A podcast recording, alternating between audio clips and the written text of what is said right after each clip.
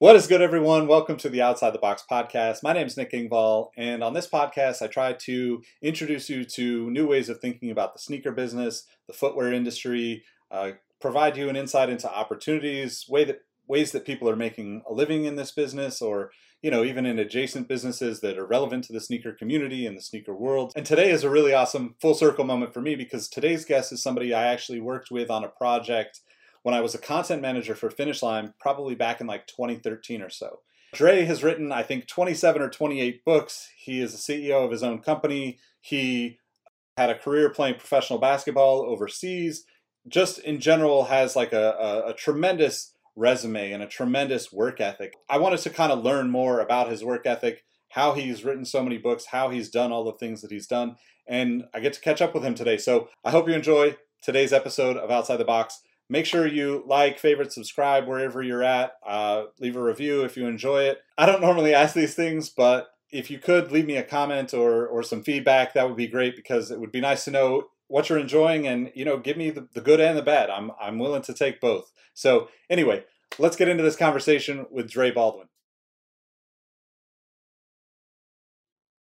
What is good, everyone? Welcome to the Outside the Box podcast. I'm excited for today's conversation. Uh, I get to catch up with someone who I first met, I want to say probably eight or nine years ago when I was working for Finish Line, and we put together a little basketball campaign in New York City uh, called The Fundamentals. If you're around then, um, you already know Dre Baldwin. How you doing, man? Welcome to the show. I'm doing excellent, Nick. Thank you for having me on. Uh, how are you? Doing well, man. Doing well. Uh, it's it's it's good to catch up. It's been a it's been a a heck of a journey for both of us since that point in time. Um, you know, we've got a yeah. probably let's see. Just to give a background on Dre's, Dre is Dre puts in more work than anybody that I've ever known on the internet, and that's saying a lot considering I've spent 20 years on the internet. Dre has been uploading YouTube videos for a solid 15, 16 years he has been a an author uh, for almost as long. He's working on twenty his twenty eighth book. Um, I have picked up a couple of those. Most recently was Work on Your Game, which you could see he's sporting the hat. Um, but I, I, just figure I'd toss it to you, Dre, and let you give more of more of a background on yourself and how you got started with basketball, and and you know then transitioned into becoming an author, and you know kind of just as uh, an entrepreneur of all sorts at this point, right? Sure. Yes, I'll give the the two minute background. Uh, you got the name right. My name is Dre Baldwin. Uh, many know me as Dre all day. Uh, hometown Philadelphia, Pennsylvania. Now live in South Florida and Miami. Uh, and my background, I was always into sports. You know, played all the sports growing up in the, the neighborhood. Eventually, got into basketball pretty late for anyone who wants to go somewhere in ball. I didn't start playing until I was around age 14 after playing some baseball, some football. Wasn't very good at first, but I just kept going to the park by myself. You know, nobody taught me how to play basketball. Nobody took me under their wing, so I literally self-taught in basketball. Worked on my game made my high school team as a senior finally. Sat on the bench that one year averaged two points a game. Uh, walked on at a division three college. That's where i played college basketball. And anybody who knows the sports world knows that d3 athletes are not the ones who are even dreaming about making a pro let alone do they actually make it happen. I was able to make that happen. Started a nine year you know, up and down journey in pro basketball. But at the same time when i started playing ball overseas i started putting videos on this new website called youtube. And this is 2005 and didn't know YouTube was going to become a thing. I just put the video on YouTube because I had it on a VHS tape. You remember those, Nick? yeah. so yeah, I had the I had the VHS tape. I just put it on YouTube because I knew a digital video wouldn't know it doesn't get destroyed when it gets wet like a VHS tape. That's the only reason I got on YouTube. But then I noticed that people were watching the video, even comments like, "Yo, who taught you how to play?" or "How often do you practice?" And I realized that there was an underserved market of people who were just like me. They wanted to learn how to play, but there was nobody to teach them the advantage that they had now, this that next wave of players was that they could go to the internet and kind of crowdsource their knowledge, whereas people like me and you, we had to learn on our own, or unless we had somebody around to teach us. So it wasn't until maybe 2008, 2009, around that time, that I realized that this internet thing was a thing. Because up to that point, if you were blogging or making videos for a living, you were some bum living in your mom's basement, right?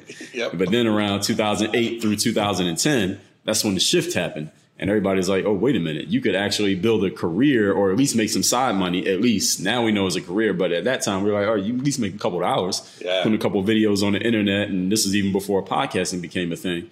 So here I am, I'm playing overseas. Sometimes I would have a job, sometimes I didn't. So around that period between 2008 and 2010, there was a period when I didn't have a job overseas. And I just asked myself, well, how can I get I was looking for an intersection of three things specifically, Nick. Number one, how can I do something that I love, which is playing ball? Number two, how can I leverage something where I have some natural uh, inclinations and skills, which was also ball, but also was the internet and computers. I've always been a really a computer geek. I'm an athlete, but I'm a computer geek. And the third one was how can I make money from it? So how can I combine these three things together? And that's when I started really putting more time and energy into what we now call personal brand. Again, back then we weren't using that phrase uh, focusing a little bit more on social media. Again, that phrase did not exist. And putting out content. Again, that phrase did not exist. So I just started doing these things. And I remember by around 2010, I was telling, I told somebody, like, I don't know what we're going to call this thing I'm doing on the internet, but it's going to be bigger than what I'm doing in basketball. I knew it uh, over 10 years ago. And I started writing books around that same time. That's when I put out my first book, which was called Buy a Game. We put that out for free, still give it away for free to this very day. Uh, to date, written 27 books. I stopped playing ball in 2015. And as a matter of fact, you probably don't know this, Nick, but when we did the fundamentals thing for Finish Line, we did it two years in a row. So one year yeah. we did a shoot in New York, right, in Chelsea. And then next year, Finish Line made it into a three on three tournament. Did you come? Were you there? I was there. I just left Finish Line right about that okay. time. Yeah. Okay, yeah, yeah. I don't remember you being there, but they made a three on three tournament, and my team won that tournament. By the way, nobody talks about that. None of, none of the guys who were there talk about the fact they didn't win, but we won. and that was the last. that was the last official basketball game that I have ever played in. That was in 2015. I've not played a single game of basketball since then. Uh, walked away in 2015, and to now I'm a full-time CEO, uh, owner of my company. It's called Work on Your Game Incorporated. If you couldn't guess, and what we do here is we take the mental tools to get you to the top one percent in the sports world, and we help people, professionals, athletes, entrepreneurs, business professionals, help them translate those tools into their business and into their everyday lives. So that's where we are now. Awesome, man. Awesome. That's a that's a hell of a resume, a hell of an introduction. So um, I hope people are, are hooked with that to, to hear a little bit more about your story. So um, I guess like let's let's go back to like those early years of basketball, right? Because I kind of was in that same boat as you, like just trying to figure out. Like I knew the internet was going to be a thing, hadn't really figured out where my place mm-hmm. was with it. Um, you know, it was like right. It was just test everything, right? It was like, hey, this is a free service to, to write right. someplace you know, like you said, no social media, no anything, right? So it's like you might have a MySpace mm. page, you might have a, a you right. know a, a, a Google, you know, a blog spot or something like that. But like I don't, I mean, WordPress wasn't even around back then when it first got started. So, um, so for right. you, you know, playing like, what was the transition like from like, you know, kind of I guess like you know your introduction into professional basketball you know, for I, I think you played mm-hmm. eight, ten years, something like that. You said nine years from the start to the end, but again, there were gaps in between, which is why. I got on the internet. Yeah. Right. So, like, how, how did how did you, you know, like, I'm sure you've probably written about this in some of your earlier books, but like that first, that first like step of like even just playing overseas to to most people that are going to listen to this is like, wait, you you just said yes and went across the pond and played in another country? Like, so what was that like for you? And, and like, how do you kind of look at that now in terms of like the rest of the stuff that you're doing? Cause I, I would assume that that gives you a, a great experience and, and, you know, think and knowledge and, and just a wealth of, uh, you know, I don't know what you would call that, but like what you can apply to what you do every day now, right? Absolutely, because well, the thing is, by the time I went overseas, the first place I went was in I was in Kaunas, Lithuania, and I had barely been out of the the city of Philadelphia to that point. I'm 23 years old. I went to school at Penn State, one of the branch campuses, which was a D3 campus, but that's still in the state of Pennsylvania. I had not really spent that much time out of the state. I'd been out of the state, but not that much before then. But I was just I, I've always been just a I guess I you could say an open minded person. I'm not the type of person who want to stay where I came from and stay in the neighborhood. Most of the people I grew up with stay around the area. They're still within the 20 minutes of the street we grew up on. Most of the people I went to school with, they're still in the city. They went to school at Temple, which is in Philadelphia. A lot of them still in the city. I always had my mind on just a bigger picture of how can I go to other places. I would look at TV and I would see Miami. I'm like, man, that's where I'm going to live. I didn't even, I hadn't even seen Miami. I'm like, uh, those palm trees, those girls, or I'm going there. I knew that's where I was going even before I had been there. So when it came to uh, playing overseas, yeah, absolutely. I was 100% ready to go. And at 23, you know, I grew up in that house. I've been in the house 23 years. Like, I don't need to see, I know everything is in here. Yeah. I, let's go somewhere else. so when I got the opportunity to go somewhere else, I was wide open to going somewhere else. And I think my parents were really happy too. They were happy that I was going to go, you know, follow my dream. But I think they were also happy, like, get this grown man out of our house so we can, you know, have this house to ourselves again. Because I got a sister, she's a year older than me. She was already gone. You know, so I was the only one left. So they're like, all right, whatever, whatever job you got, go take it so you can get out of here. So I'm sure they were happy. So I was always looking to, you know, just expand and go see the world. So I've always been that type of person. Yeah, yeah. So, so about that time when you started on YouTube, you know, I mean, yeah. you kind of, you know, not to, to, to go back to that fundamentals phrase, but like that's kind of what you were doing on YouTube. I, I, remember when we first looked at your page, I think Brandon and I were like, okay, we got to get people that are basketball players, but we, we, you know, as a, as a marketing person, you're like trying to balance like basketball, sneakers, lifestyle, all the stuff that the brand is trying to sell, right? And that's always a tough thing mm-hmm. because they're very different. You know, like they're very, very different, right? Even just basketball and sneakers, people think are the same thing, but they're absolutely not. And so when we were looking at your page, I remember thinking like, it's funny you said the, the VHS thing because I remember looking at your very first videos, the first time we looked like whatever that was eight years ago, and I was like, damn, this is dope mm-hmm. because I, I, had the same thing. I played baseball, like I had like the same kind of. I, I should have done that same thing back then and just been like, yo, let me put this in a place because I don't even have most of that stuff. You know, like it got lost, mm-hmm. damaged, thrown out because we didn't know what was on those VHS tapes. But you kind of transitioned right. from like just a place to, to to store your old footage into like a lot of like basic fundamental basketball stuff in those early days, right? Oh, absolutely. Because when I put that first video up, and what's funny, you mentioned about tapes getting thrown out. I used to have a bunch of, I used to film NBA games on my VCR at home back in the day. And I left all those VHS tapes when I moved out of my parents' place. I just left them in the garage. And I remember I t- spoke to my dad maybe two years ago. I'm like, hey, you remember those VHS tapes I had? Y'all, y'all still had those in the garage, right? he was like, no, we threw them away. so they threw all my tapes away. So so you're right. They your parents will get rid of that stuff, or somebody's gonna get rid of it, and you don't hold on to it. So good thing is I had my stuff was on YouTube, and when I started putting those videos out, I was just going off the questions that players were asking me because these are players in the comment section just saying, "Hey, can you make a video about dribbling? Can you make one about dunking? Can you make one about shooting?"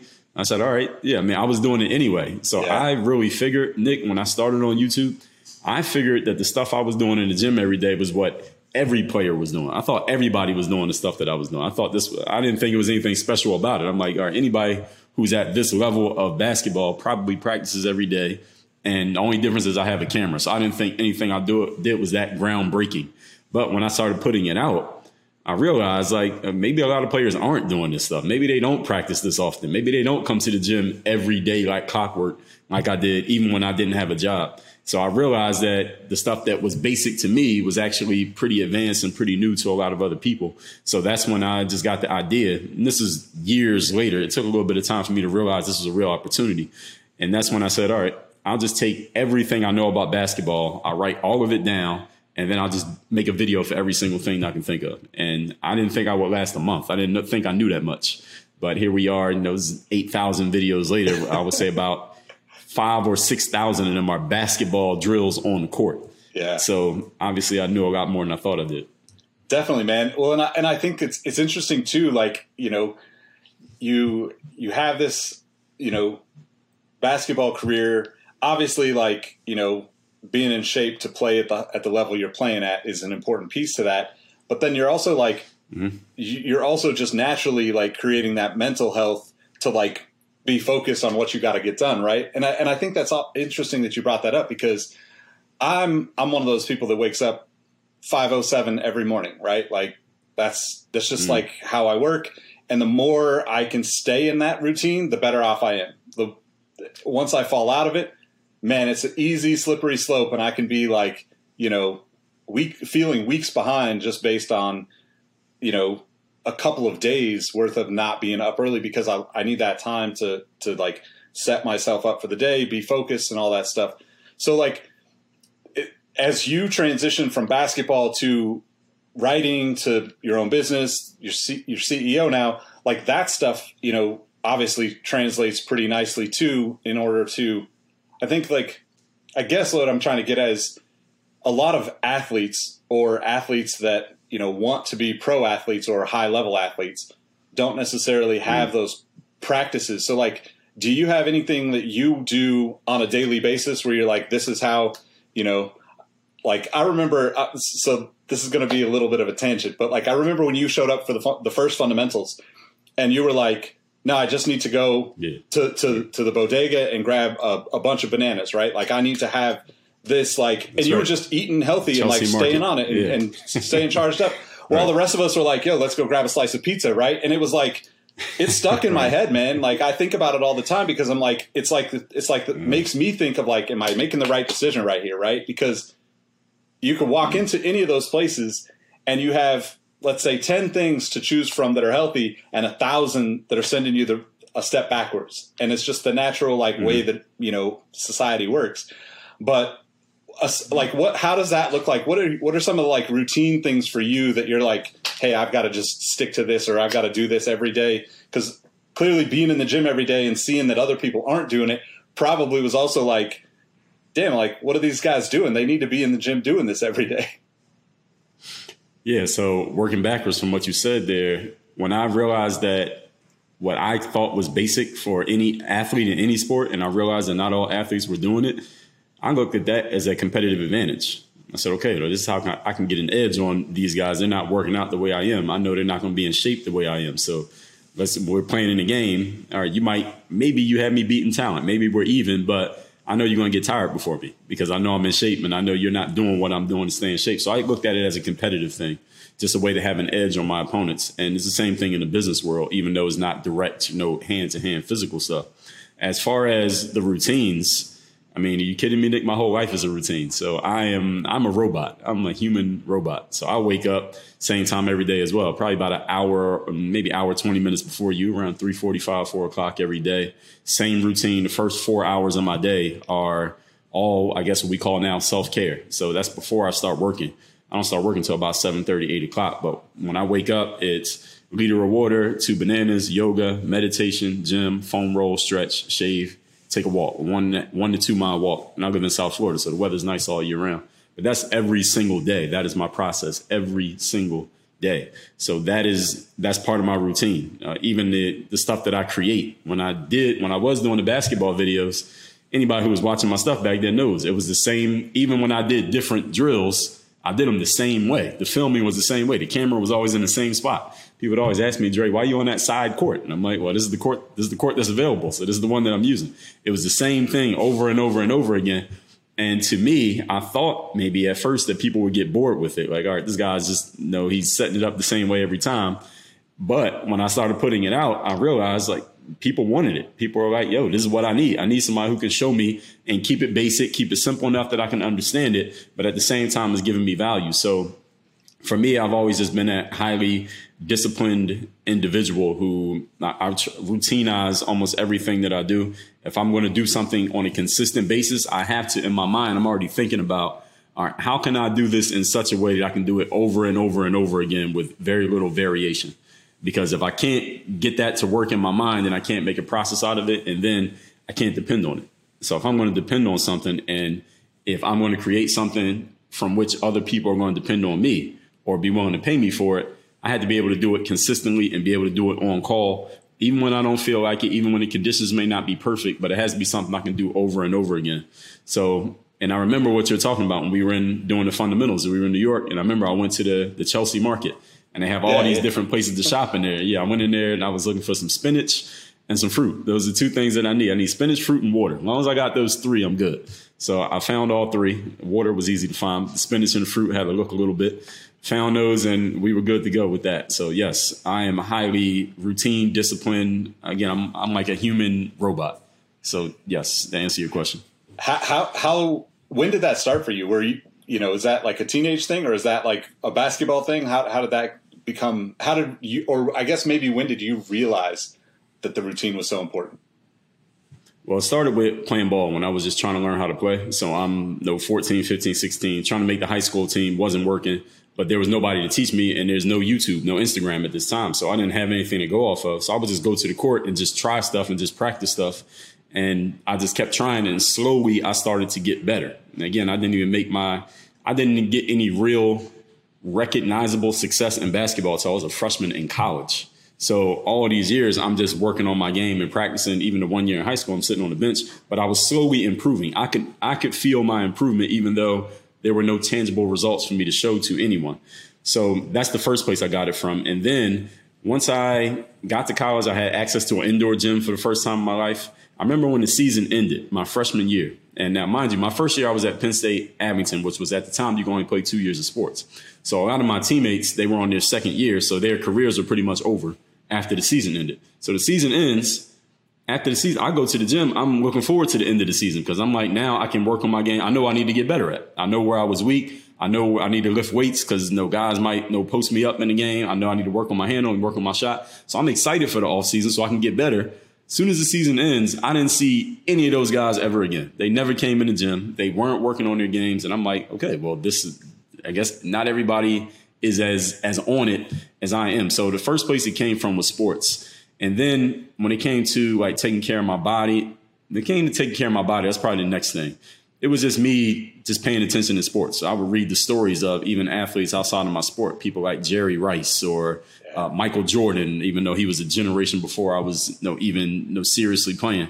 People like that and the way that they took care of their bodies and how they would have trainers and how they would stay away from junk food and drink water. And these are things that, mind you, we didn't start talking about. It didn't become mainstream to talk about health, like drinking water and clean eating and being vegan and plant based. That didn't become a normal mainstream thing until maybe five years ago, maybe. Yeah. But even before that, I would tell people, I was telling people this around eight years ago, like, we all got common sense though. You know that a bag of chips is not good for you. You don't need a book about veganism to know that. You know that a bottle of water is better than a bottle of beer. All right, we already know this. So I was just starting to make these better decisions as far as taking care of my body. And mind you, when I'm a pro athlete and I'm playing, people would see me and they're like, all right, you're in good shape like an athlete. Yeah, but I haven't played a game of basketball, like I told you, in six years. But I, I, could, I still look like I can go play because over time it starts to become a, you, it starts to pay off in a way that people notice it and they're like, all right, what sport do you play? I don't, I don't play sport. I write books you know, but I stay in shape, you know. so it's always been a thing for me to just take care of my body, uh, take care of my mind, because you only get one of each of those. And then when I got into the business world, it was learning a new set of skills. But at the same time, I'm always thinking the same way, Nick. How can I routinize this? How can I set this up in such a way that I can do it over and over and over again? And how can I set it up in a way that I can teach somebody else to do it for me? So eventually maybe I can pass at least some tasks off to other people because I can't do everything by myself. So it's always just looking for that way to make a process out of it. Yeah, man, that's so awesome. So how mm. like let's let's talk about like the the first book that you did. What was the mm. what was the process like for you moving into that and how do you decide I guess like which direction to go with that first book because you know you you've got a wealth of knowledge, you've got a wealth of experience, you've got sports, you've got business, like all of it ties together. But you know, like that first one's got to be intimidating. You know, just as someone who had never done it before, to to like take that leap of faith and be like, okay, this is the right direction for me to go, and you know, and start. So, what was that process like for you, and how did you? I guess like incorporate that into you know like like was the business ask the the business side of it always the long long play picture for you, or you know, or the, the long game for you, or was the book kind of like, hey, this works and I'm enjoying it, and like let me run even harder at this and work even harder at this. So, as far as the business side goes, I read a book called Rich Dad Poor Dad, Robert Kiyosaki, around 2001 that was my introduction to what we now know as entrepreneurship. Now, at this point, I'm in the middle of college. No one had ever introduced this information to me before. All I saw was, you know, the grown-ups around me. Most of them were, you know, they had jobs, and some of them did have, you know, small businesses where they, you know, made their own money. But they were, it was kind of like more on a self-employed side where they pretty much were doing all the work. So even though they didn't technically have a boss, it was still them doing everything. They weren't thinking like, how do I expand this? Can I get some people in place? Can I make a process to where I can hire somebody? And if they quit, I can hire somebody else. They can do the same thing. None of them were seemed to be thinking like that. And if they were, they weren't talking about it. They were not sharing that knowledge. Like, hey, Dre, here's what if you might want to get a job when you get out of school, but hey, here's how you can be an entrepreneur. Here's how you do it. Nobody was teaching that information to me. So when I read Robert Kiyosaki, Rich Dad, Poor Dad, very first chapter of the book, where he just talked about don't always work for money, don't always trade your time for money, try to get your money to work for you. It, these were just brand new concepts to me. And when I read the book, the first thing I thought of, I just thought of the people that I knew that he was describing who were doing it the you know, quote unquote wrong way, not necessarily yep. wrong, but I'm like, these are all the adults that I know. And the thing about the adults I knew growing up, and I'm going to tie this into your question, was that they, first of all, they were always at work. Secondly, even though they were always at work, they never had any extra money. And third, they never seemed excited about going to work. They would always say, I have to go to work. It was like a necessary evil. So I'm like, all right, well, they're grooming me to do the same thing they did go to school, get a degree, get a job. But they don't seem happy with what they're doing. And it's taking up most of their lives. So I'm, I was looking for any alternative. I didn't know what, but anything other than that, I was looking for it. So when I read Robert Kiyosaki, I said, okay, this is what I'm going to do. Now, while Robert was mostly talking about his main thing was real estate. But yeah. when I read the book, I'm like, all right, I can apply this to something else, even if I don't get into real estate. And around this time, we're just starting to see the internet is just starting to come up. So this is when we have um, MySpace. We have uh, Black Planet. I don't know if you were on Black Planet. It was some, it was some white people on there. Yeah, Black Planet. Um, and these sites, and then eventually we get the social media sites that we now all know and love. So when it came to the book, I wrote my first book. That was about 2010. And the reason that I wrote the book is because I'm just replying to all these comments on YouTube from this audience of people who are watching my videos. And they were just asking me about my background because when they saw the videos, they were like, obviously, this dude, he looks like he can play, but who is he? We never heard of him, never yeah. seen him on TV. Like, who is this guy? So they was just asking me questions like, where are you from? Where'd you play? And I would just be answering the questions in the comments, or I make little videos telling them like, yo, I got cut from my high school team three years in a row. And what happened is a lot of these players identify with me, Nick, because I was them. Because what I tell people all the time is for every LeBron James that you hear about, there are 10,000 Dre Baldwins, right? Who might have the skill to maybe do something in basketball, but they're not they're not the chosen one. They're not so anointed that they just have this yellow brick road to success. Not to say that LeBron didn't earn his, but most players have to work a lot. Most players had to put in a lot of work just to get close to where he is at. And the players, when they heard my story, they're like, okay, well, I'm not LeBron. I wasn't you know, all state as a freshman. I didn't make the team as a freshman. I didn't make the freshman team as a freshman. So when they heard my story, they're like, okay, I got cut from my high school team at least two years in a row. All right, he got cut three years and he still made it. he can play. That means there's a chance for me. So they they saw in me what they could possibly become. So I'm representing hope for those players. And I wrote my first book. It's called Buy a Game, and it was all just about telling my story when I first started playing ball. It was just about basketball. When I first started playing from 14 up through my college years, and it was just a narrative, just going straight through. And the funny thing about the book, Nick, when I went back to do the audio version about five years later, in 2015, and I, you know, you had to read your book to do the audio version. The book wasn't even very well written. It was a very poorly written book. It's probably my worst written book of all my books because it was the first one. But the the funny thing about it is nobody ever complained about the writing of that book. We gave away 50,000 copies of that book for free. But nobody ever complained about the writing. Nobody ever complained about the grammatical or spelling errors or told me I could improve my my style or anything because the audience was just so bought into this guy represents what I could become. And that was really the thing with that book. And that was that's the only book of all my books where I'm just telling a story about myself. My book, Work on Your Game, which you have, my story is spiced into it, but all my other books are more tactical, logical. Here's right. how you do something. That one is the only one. Buy a game is the only one where it's just me talking about myself. Yeah, it's it's crazy too because the you know that that relationship with with your audience and you i i look mm-hmm. at that in the same way everything i do right like i am never going to be like you know the superstar that you see as a superstar on tv or on you know the espn whatever that is but i hope that people even listening to this and the conversations that i have on this podcast on a regular basis are like these are the things because they're like going back to what you said about Robert Kiyosaki, right? That was one of the first ones for mm-hmm. me too, right? That, the, uh, you know, right. I don't want to like plug somebody else's book, but like that first chapter of that book is amazing. You should read that. It will, it's you know, you'll either realize, hey, I'm into this and I'm going to continue with it, or you'll hear it and then you're going to come, you know, read Dre's book and be like, okay, this is where I want to go with this. But to me, mm. I didn't get past. I didn't. I've read the whole thing, but I didn't like it. Didn't click the way like for me that was uh, you know Tim Ferriss and the and the four hour work week. Right? It was like this guy is mm-hmm. setting up revenue streams. This is what matters to me. I don't want to ever be that person wakes up on Sunday dreading that they've got to work on Monday. Right? And like that's been basically like the struggle when you know you and I met while I was working a corporate job and like I ebb and flow out of them because sometimes it'll be tempting and it'll be like okay this would be a fun thing to try. And I usually last 18 months before I'm like look this just it's I'm I'm not cut out to have like this schedule based on somebody else's schedule. Like that just doesn't work for me. Mm. I'll work harder than anybody. I just don't want to work at somebody else's like demand or time or whatever that is because for me it's always like the flexibility and like the, like I said, being able to get up early and do these things. Where like that to me is like mm-hmm. the the thing that I like really just it, it keeps me going. But to circle back, like I think that you know I, I'm going to guess that like even back then, like you probably were you making any money off of YouTube at that point?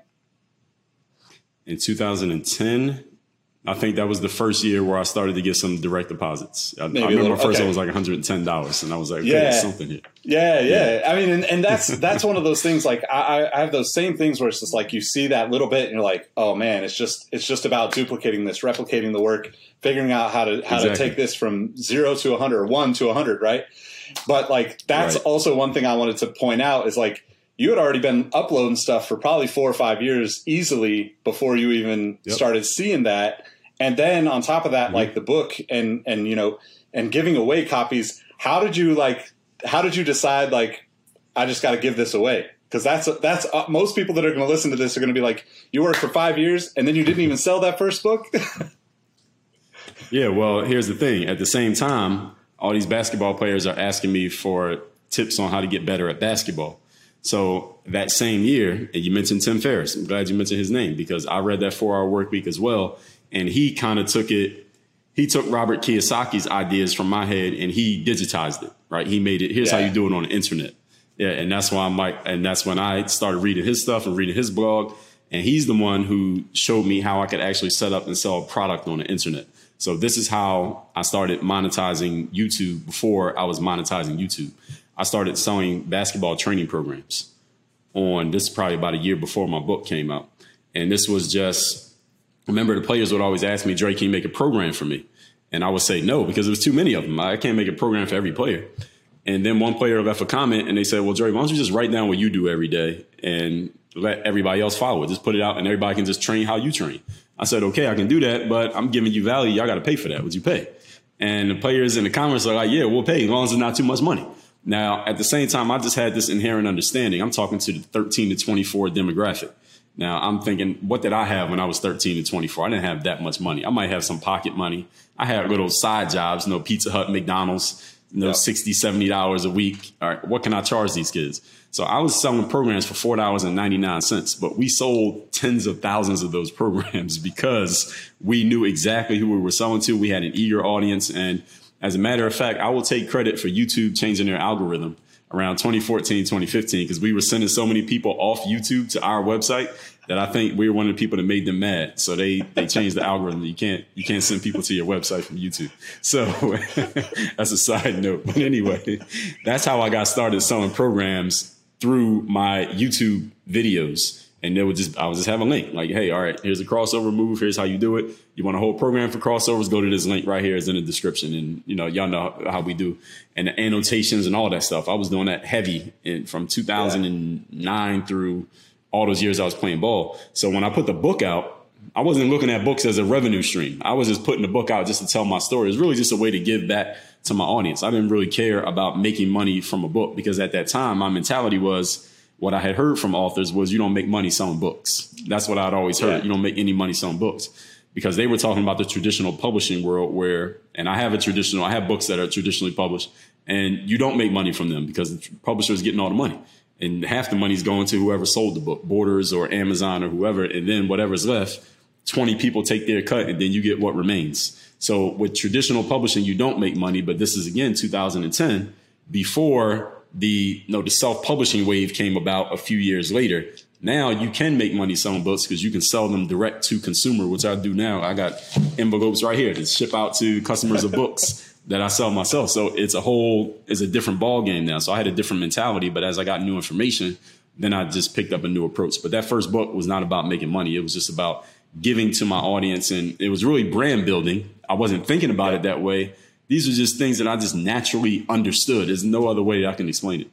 Yeah, yeah, man. It's it's it's crazy how much that landscape has changed. You know, like with right, like you said, re, you know, going back and reading. I, I, also would say the same thing. Like every once in a while, somebody will send me something or or that, that they read that I wrote, you know, eight years ago, and I'm like, I cringe because I like right. see all the mistakes now after doing it for so long. Right. I don't want to like, read it. Right. yeah, I don't want to see this, but thank you, yeah. thank you.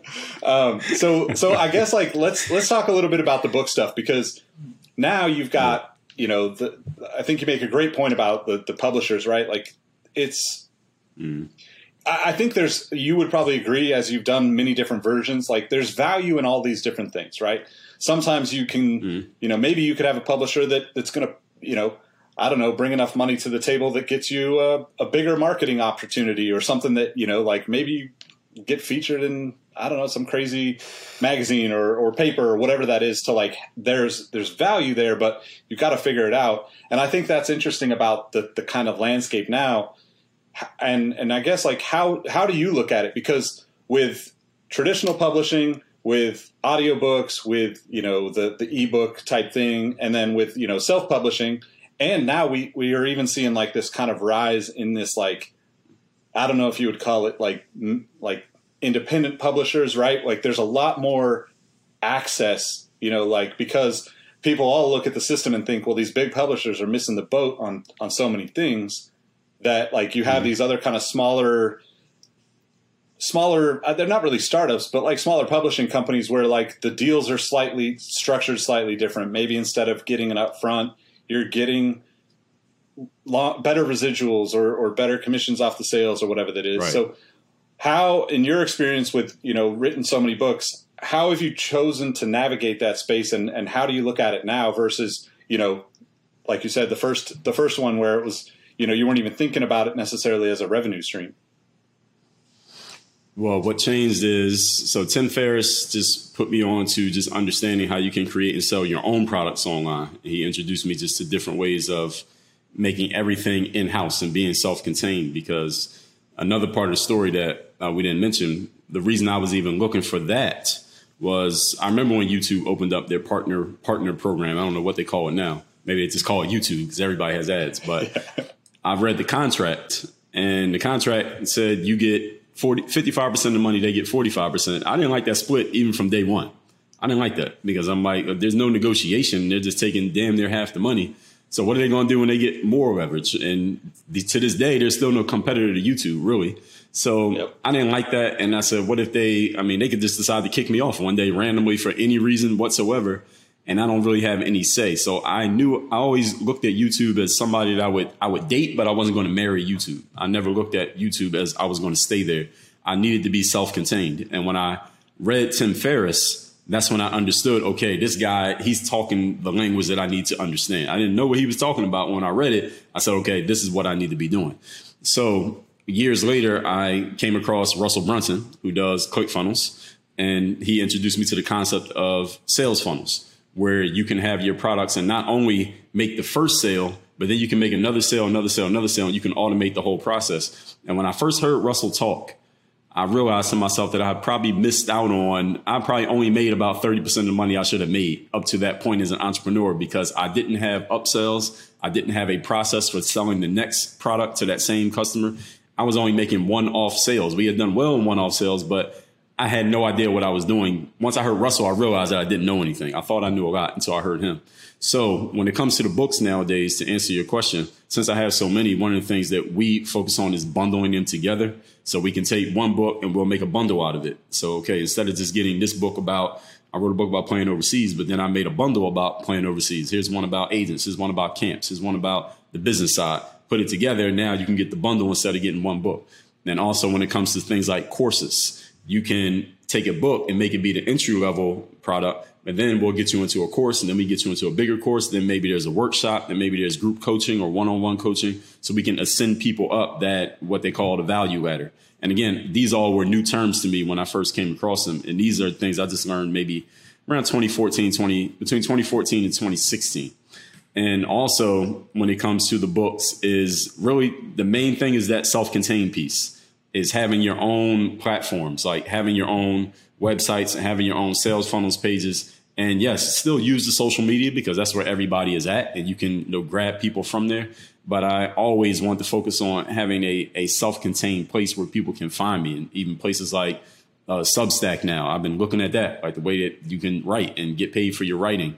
And people are everything subscription now, right? Yeah. Nothing, everything is subscription based. So that is something I've always just looked at. How can we be self-contained, use the social media platforms, but again, don't marry them. Don't build your house on those because they can snatch that land from under your feet whenever they feel like it, or they can just change the terms of the deal to where it just doesn't look the same for you.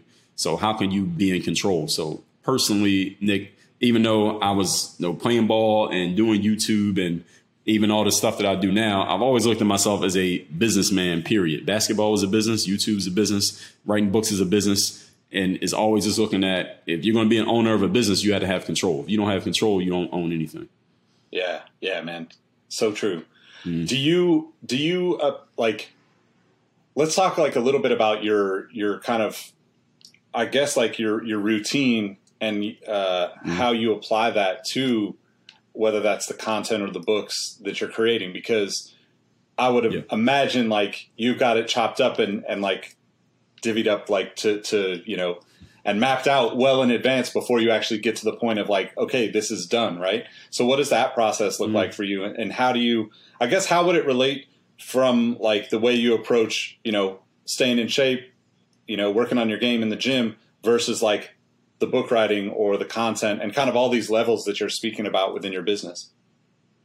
So when it comes to writing a book, the process that I do for that is first I just first thing is just come up with what's the concept going to be. Really, the first thing that comes to my mind is the title. What is the book going to be? So that I can get a, a picture in my mind of what I want it to be about, and then I just make a framework for the book. What are the main overarching points that I want to give? So some people call that an outline. I don't necessarily always do an outline but I'll just put my main, the biggest points that I want people to get from that book. Because I have books where I have, you know, a bunch of one and two page chapters. It might be 80 chapters. And also have books where it's maybe 12 chapters and they're all you know, 20 or so pages.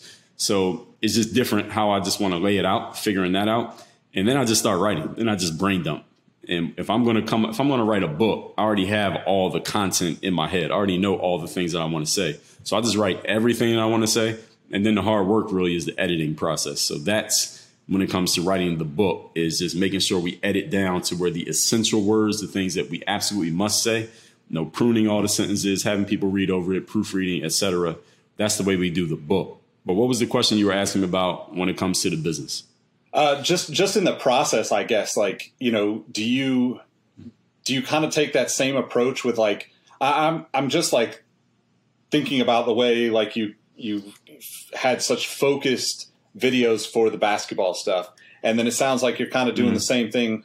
Uh, I guess a little bit in, on on the back end with like the the editing, right? Which you know it's kind of the same way I work in terms of writing, right? Like it's like let me just get all this stuff out, and then let me cut it up into like the package that you're that you're kind of putting out there. Does it is that same kind of process work for you on the business side and like you know the other aspects of the, of the business and like you said the funnels because I think that's something that you know you, you've mentioned like those learning points right and the people that you're learning from and I think that's I, I, I mm-hmm. find myself in that same place right and like it's always like who is the next person that I'm gonna like just latch on to some of the ideas that come from it and apply it to the stuff I'm already thinking but I just need it I need somebody else's words to be like, oh no, this is how it's supposed to be, not this, this, this, you know, and like, um, I don't know. So that's, I guess, like in the business sense, do you have that same kind of like cutting up and, and divvying up the work aspect of it?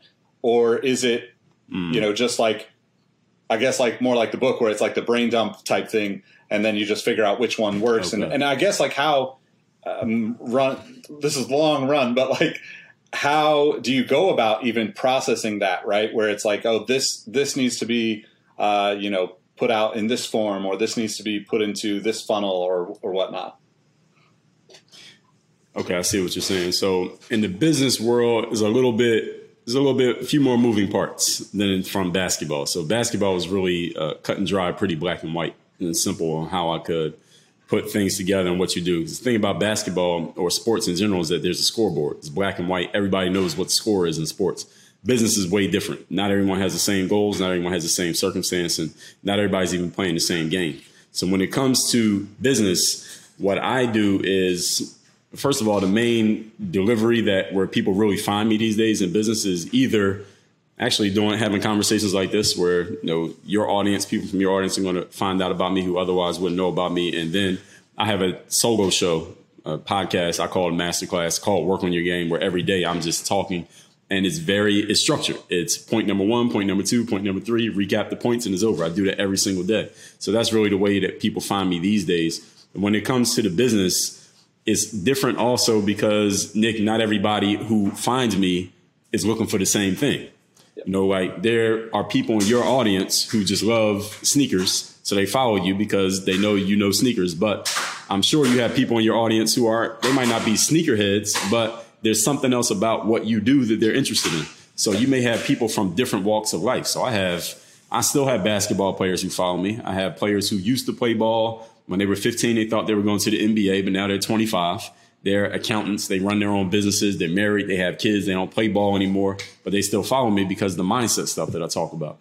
There are entrepreneurs who found out about me only after I start stopped playing basketball. So they found out about me because I was talking about entrepreneurship stuff. So I have different all different people from all different backgrounds, uh, parents, uh, people who want to build a brand. They want to make a name for themselves or be some type of influencer online. So I have people from all different walks who are going in all different places. So what we had to do in business is we had to kind of segment our audiences where we have certain things that we can offer to everybody.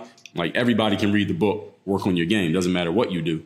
But we have other books that are only for certain audiences. And we have other courses and certain products that are only for certain audiences. And at some points, we also have to make tough decisions. Okay, like what is what do I want our main avatar to be? Who we really want to focus on?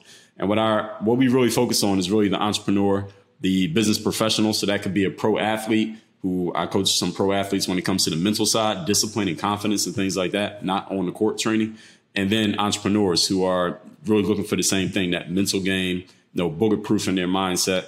And some people, when it comes to just building a framework, maybe they have some knowledge and things they want to put out into the world, but they need to create a framework so they can share it with other people the same way that, like you said, you read Work on Your Game I explain the framework in the first chapter of that book. It's one, two, three, four. So I help other business people, entrepreneurs who have knowledge and they want to put it out to the world, but they don't know how to organize it.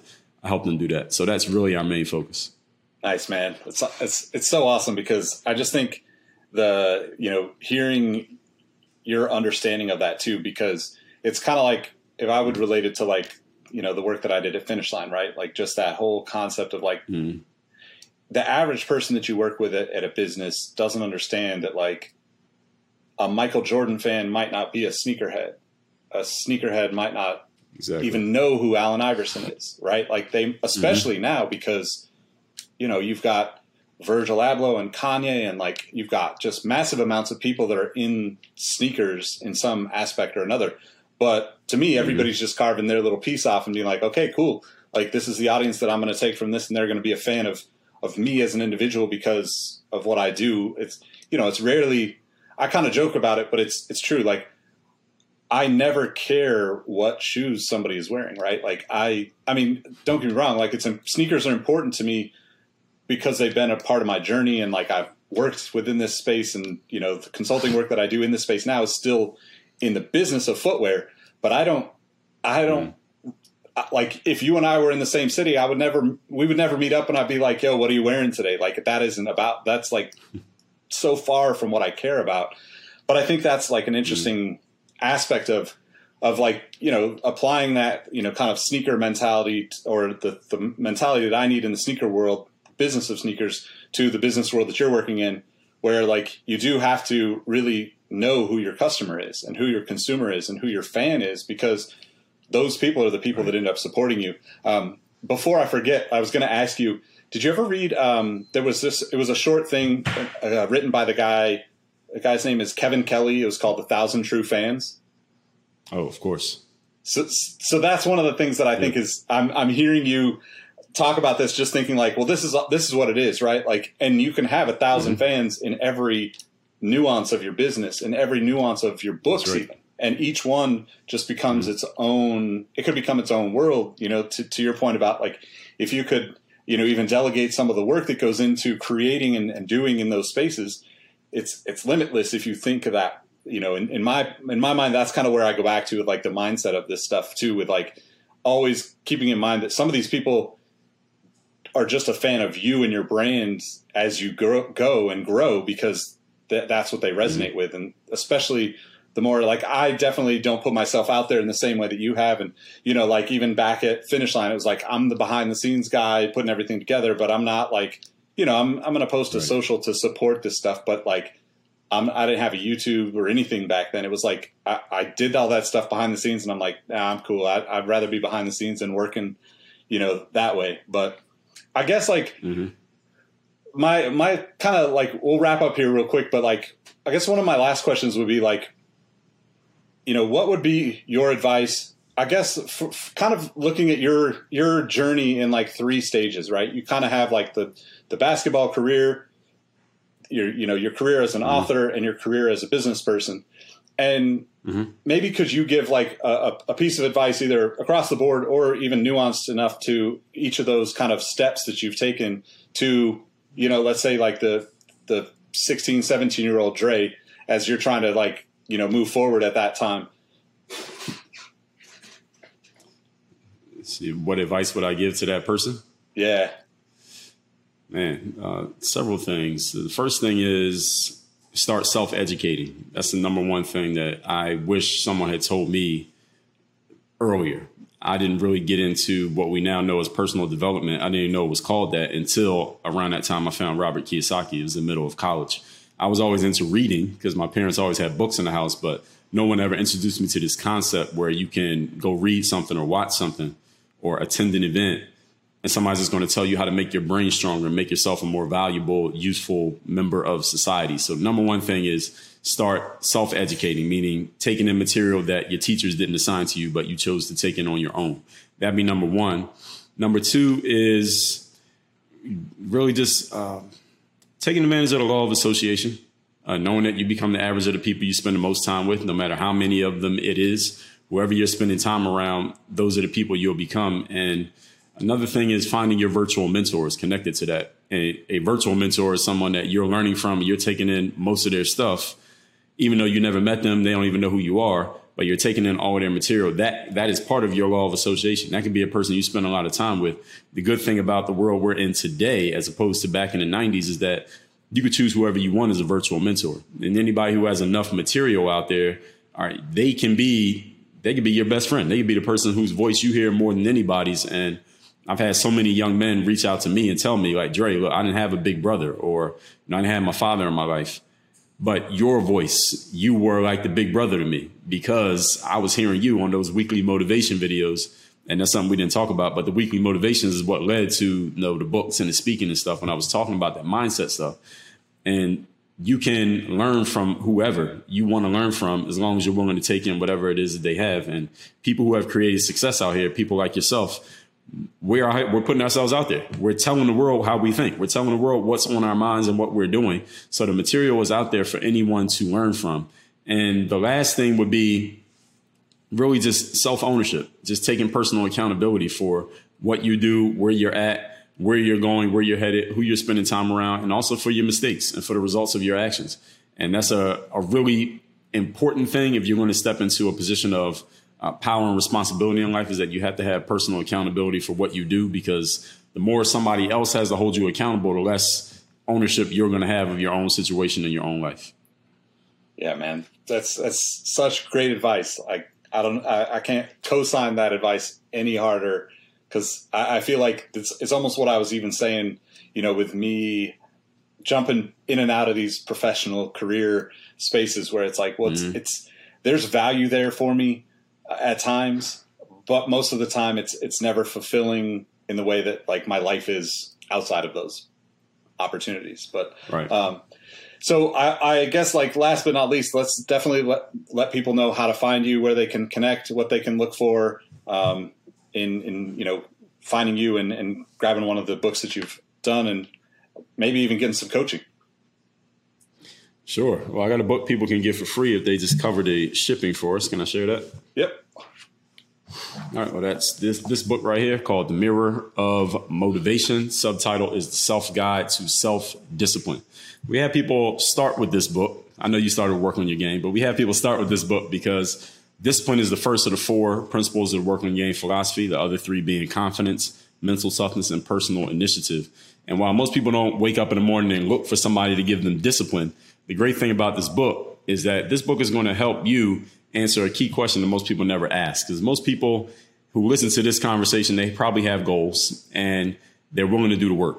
But many people just go straight into doing work and wondering when is it going to produce the results. Just work hard, get the result. That seems logical. Many, many people, Nick, never ask themselves the question, who do I need to be? What kind of person do I need to be? What kind of energy do I need to have? I need to see myself when I look in the mirror? How do I need to walk into a room? This book will give you the frameworks to ask yourself that question and for you to answer the question. So it's not me telling you who to be because that wouldn't make any sense. And it's not me hyping you up because that doesn't last. It's me giving you the frameworks for you to ask yourself who you need to be, you becoming that person, you be it, then you go do the stuff, then you have the result. So we will give you this book, The Mirror of Motivation, for free. Like I said, all we ask is that you help us out by covering the shipping by going to mirrorofmotivation.com. So just the title of the book without the the mirrorofmotivation.com. Books free, just cover the shipping for us. Cool, cool. Well, uh, I'll make sure I link to that in the description wherever you're checking this out, whether you're listening, watching on YouTube or sure. whatnot. Um, and then uh, also, I guess, like, where can people connect with you on social media? Oh, I'm on everything except everything except TikTok. That's the only one I'm not active on yet. But people, some people had told me I should try it. We'll see. but I'm on uh, Twitter's at Dre all day, Instagram at Dre Baldwin. My YouTube, just look up my name, Dre Baldwin. And uh, any social media platform you enjoy, just look my name up. I'm on there. I'm probably most active. I use the stories all day on Instagram, so that's probably the place where you probably find me most actively. But I'm on everything on the internet, so anywhere you look, I'm going to be there and cool, posting cool, well, almost every I, platform every day. I appreciate you, you know, spending the time catching up with you. It's good, good to see you're uh, still continuing on your journey and the success you've had with it. So, um, thanks again for taking the time with me, man. I, I really do appreciate it. Really appreciate you, Nick. Thank you for having me on. You bet. All right, everyone. Make sure you follow Dre, and we'll catch you on the next one. Peace.